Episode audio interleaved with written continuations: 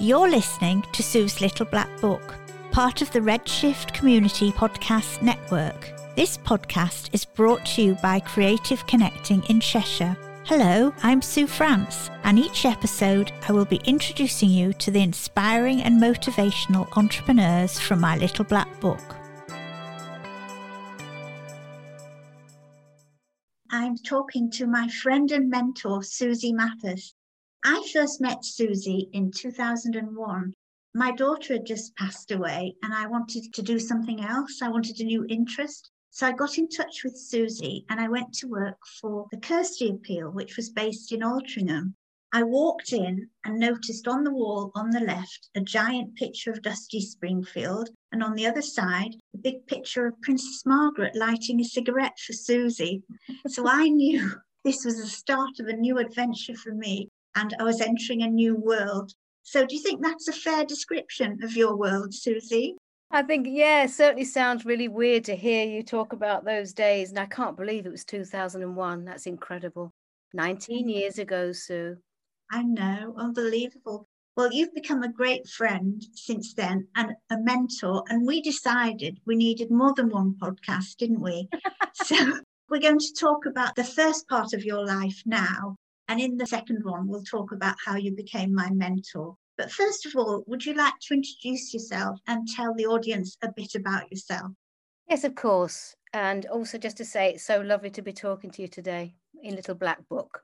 Thank you. Well, the thing is, my sort of showbiz life only really happened because I went to a stage school. So it's important to say that I had a really difficult upbringing. My family split when I was eight years of age. And due to a most wonderful lady and a coincidence beyond belief that this lady just happened to be driving 30 miles away from where she lived, going for a drink in a country pub, she happened to see this tiny girl, which was me, in the corner of one of the tap rooms, actually having a fit. And because of that, she actually paid for my school fees. And I went to her wonderful school, which was called the Denise Pitdraffen School of Dancing and Dramatic Art. And I feel really privileged when I look back on those days because if it hadn't been for Betty Pitdraffen, I would I wouldn't be where I am now and I wouldn't have had all the wonderful experiences that I've had throughout my years.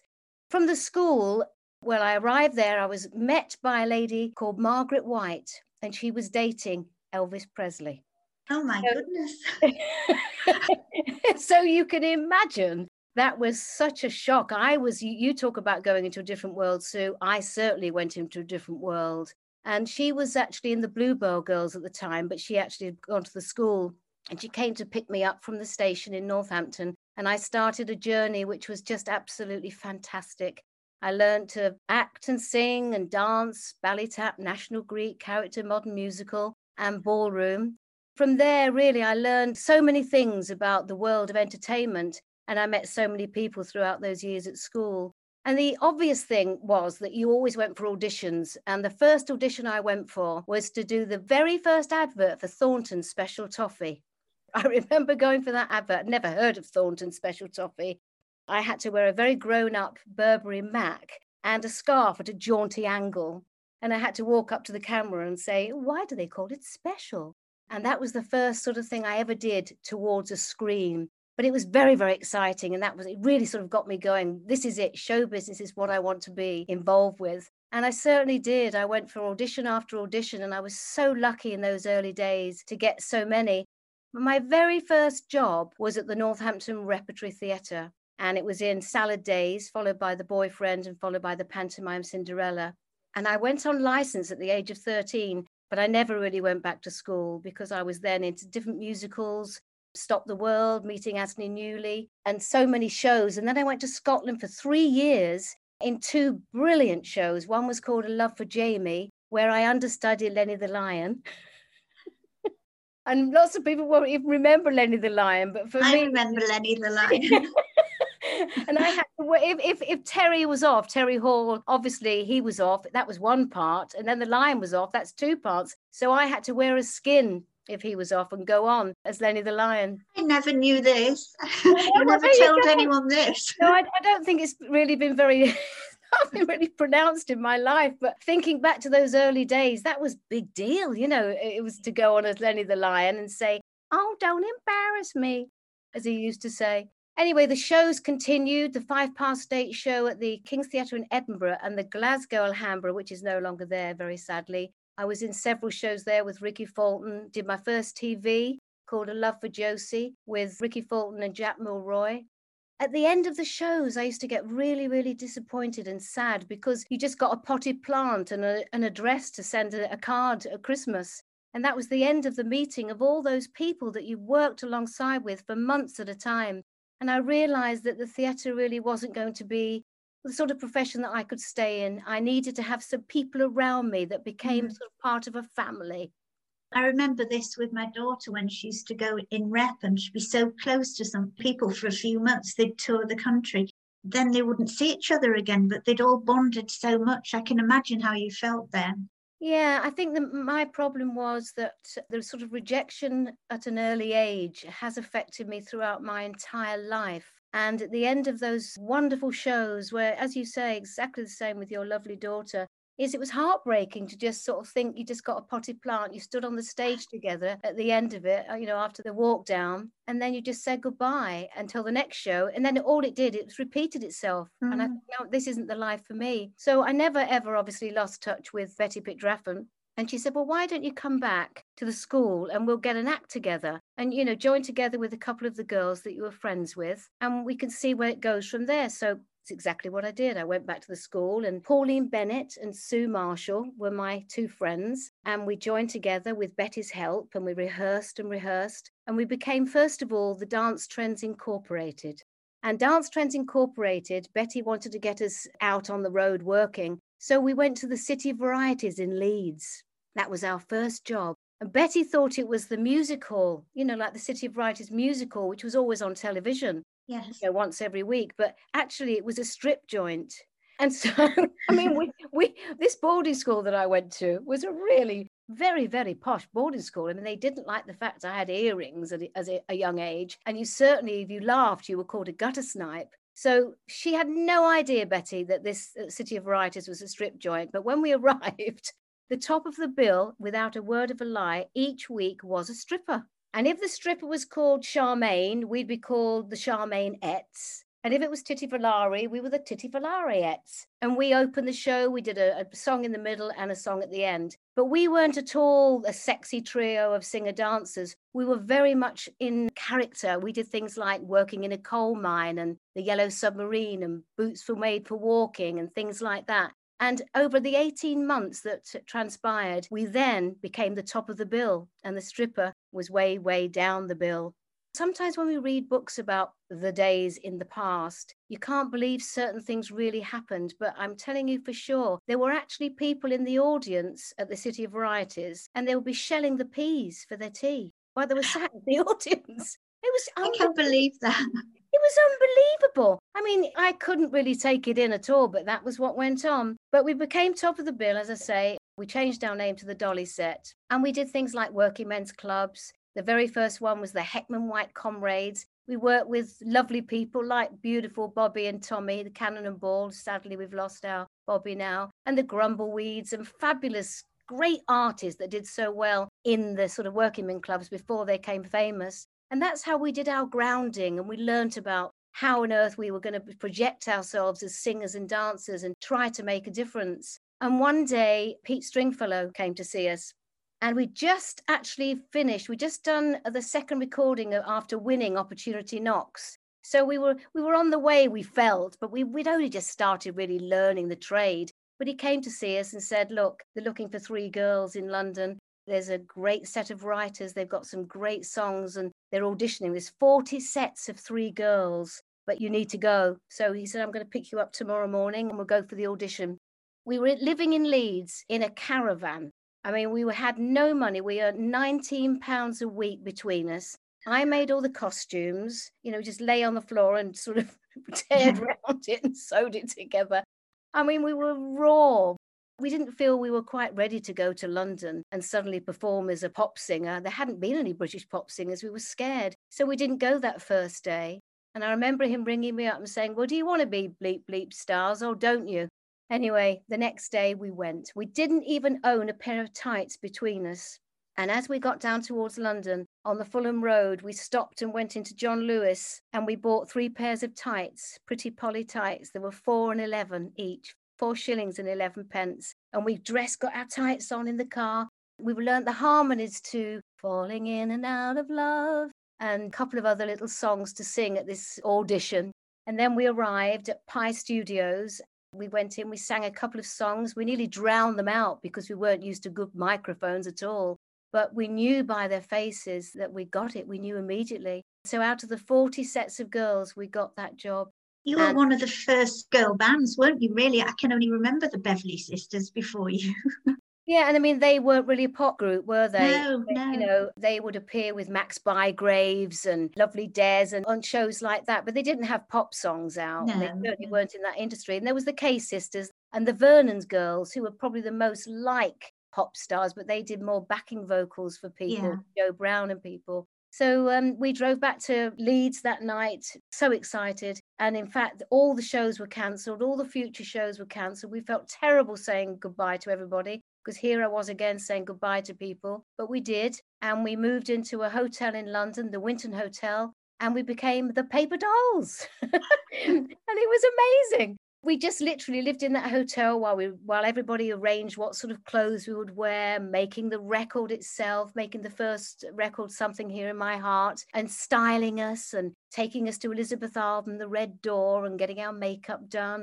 It was very, very exciting days. It really, really was. When the record came out, it was instantly being played. I remember Tony Blackburn was the first play on Radio One. That was the first time I'd ever heard myself, obviously, on Radio One. It was just the most exciting thing in the world. And from there, you know, it, within, it seemed like a couple of weeks. It had taken about five months. And of course, all of that five months, we had no money. I mean, although people were buying us all these things, we had to pay it all back and we started to be told, well, I think we've got Top of the Pops. And it's a huge story about getting to Top of the Pops, which I think was too long to go into. But it was basically a case of the producer tried it on with me one night, and I literally hurt him quite badly, actually. And the next morning, I said to the girls, Well, that's it now. We're never going to get top of the pops. But we did. We got a phone call and we were on that week. And that was the beginning, really, of a, a phenomenal adventure because to be in the pop world in the 60s, really, I mean, you couldn't have asked for a better decade.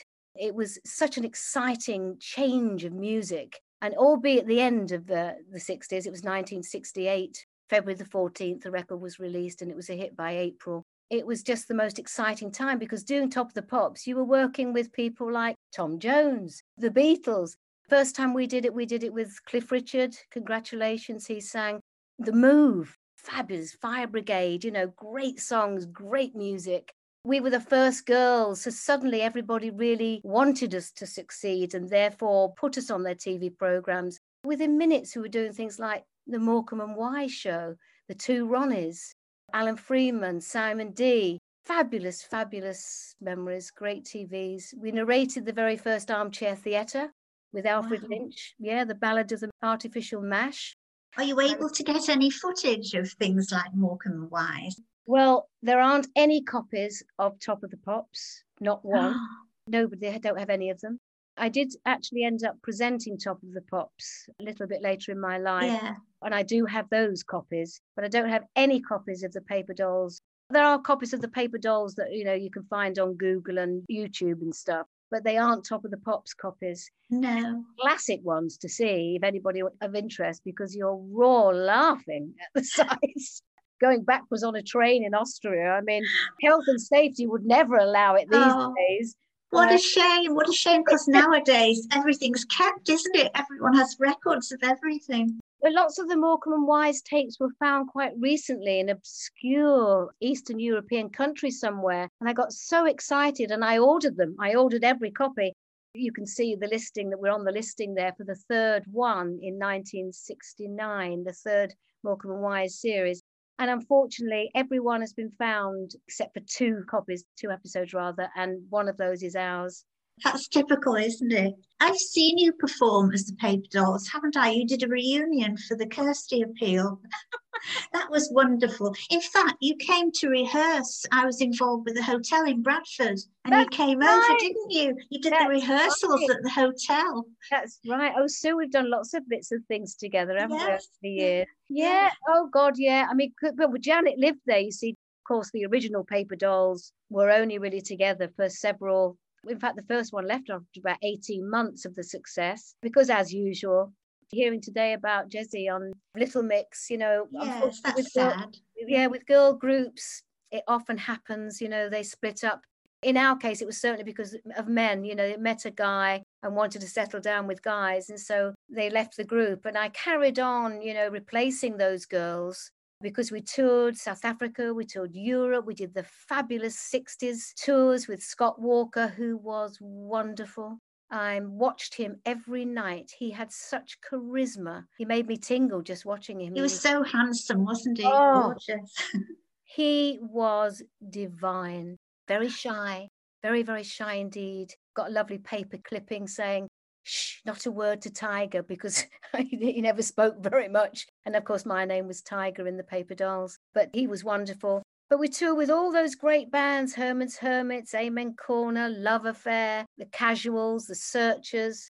And The Searchers, I'm still one of my oldest friends. I'm still always in touch with Frank from The Searchers. And they, of course, have now split up. And when I look back on all those days, what's so scary is how many of those people are no longer with us. I know. Every week you hear of someone going, don't you? So sad.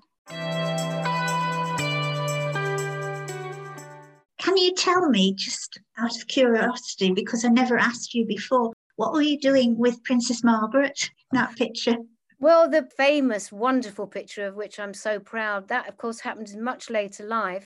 I won a Sony Radio Award for Personality of the Year. That was for Piccadilly Radio. And I went to London to, I think it was the Dorchester. It's one of those wonderful hotels anyway. And the guest of honor was Princess Margaret.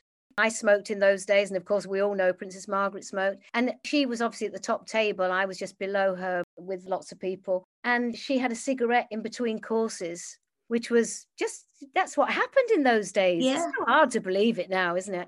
But after the show was over and we were all received our awards, she asked for a few of us to go and meet her.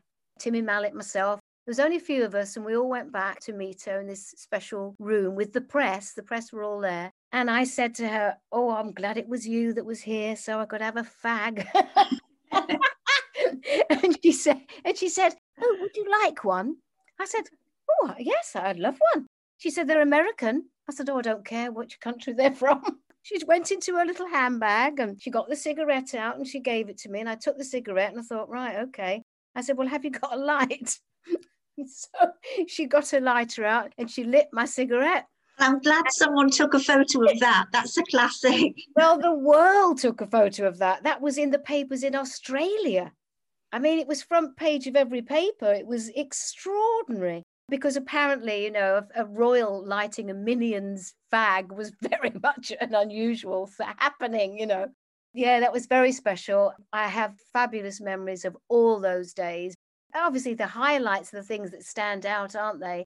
You know, it's just so fantastic to have experienced lots of things. And just a great, great shame that girl acts don't stay the longevity because although I'd replaced the girls and actually had a fabulous act for many, many years and done some fantastic tours abroad with the new girls, we never really found success again, as in recordings. So that was a great, great shame. But we did have a very successful cabaret act, and we never, ever was out of work, ever. We did, you know, things like the Bailey organization, which had 14 nightclubs, and you'd finish one set and you'd start again.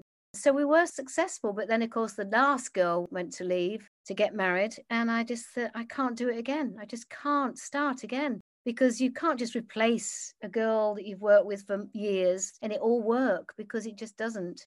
So I went solo for a while, hated it, loathed it. But I went into pantomime starring as Pretty Polly Perkins at the Stockport Davenport Theatre with the Grumbleweeds. It was fantastic to be in the pantomime because there were people around me. But as far as going on stage on my own, you know, if you're going well, if you're doing well and the audience is loving you, That's fantastic. But when you come off, you're on your own. There's no one to share it with. And even worse, if you go on stage and you're not going down well and you come off and you're on your own, you're just totally distraught. So I knew being a solo artist was not going to be for me. No, you had to move on to something where you were part of a team again, didn't you? Like Piccadilly Radio. Without any doubt, I had to. I had to sort of move on to the next stage of my life. And it was because I was in the pantomime with the Grumbleweeds that the manager, Stuart Littlewood, just said to me one day, Well, why don't you do radio? And I said, I've, I've only ever listened to the radio, I've never even thought about it. He said, Well, I'll arrange for you to go and meet the program controller, Colin Walters. And he did. And he's gone as well. He's died as well. It's like, oh my God, you look back at your peers, it's just awful. I went to meet him and he was about seven foot. He was so tall and I'm four foot 11. So we weren't going to miss each other. But he said to me, What do you want to do? What do you want to do? News reading? I said, Oh, goodness me, no. Do I heck want to do news reading? He said, What do you want to do? I said, I've, I've no idea. So within about a few days, he rang me up and said, Go to Wigan and Warrington, and I want you to talk about, you know, rugby and the pies and this, that, and the other. I said, Oh my God, right, okay then. and I went off to do it, and it was taken so well. Everybody seemed to like me. And so I had a show within several months, a Sunday morning show, Susie on a Sunday. From there, it, well, it, my world just completely changed. I just couldn't understand it because when I first put myself in front of a microphone to talk in a radio situation, I thought, well, this is the weirdest thing in the world. There's no feedback. So what the heck am I doing sitting here looking at this mic? It's just ridiculous. Oh, and then dear. one day it just clicked. I thought, oh, I like it. It's so intimate. I'm loving it. And then one day Colin Walters rang up and said, there's thousands of people listening to you. Well, oh my God. that is brilliant. Susie, I think we talked about maybe doing three podcasts. I think it's going to have to be four because. oh, I'm sorry Have I gone on too No, much. it's been absolutely brilliant. But I think that Piccadilly Radio and what led on from there is another one, isn't it? And then the Kirsty, and then what's happened after Kirsty. So I think we're going to wind it down today. Okay. And... I was just getting going then. Are you? oh dear. Can we do another one? Can we arrange another one? I'd love to. It's just so strange for me because, of course, I haven't talked about these things, you know, for a long time. And I started to do some little speeches. People kept asking me to do some little speeches and go out and talk about it. And of course, I was just getting to do a few, and then lockdown happened. And so mm. everything was cancelled. So it's been nice to talk, Sue. It's been strange interviewing you, knowing that you were so famous you're on the television. I'm actually interviewing you, but it's so easy because all I have to do is listen to the stories. And even though I know you very well, there's lots of things I didn't know. So it's been absolutely brilliant. Thank you so much oh, you're very, very welcome. I've loved it. I've loved being part of your little black book. Oh, well, it's not finished yet. so everyone will be looking forward to part two. We'll arrange it as soon as possible. Oh, Thank you so, so, much. Oh, you're Thank very, you. very welcome. Take care. Bye. Bye.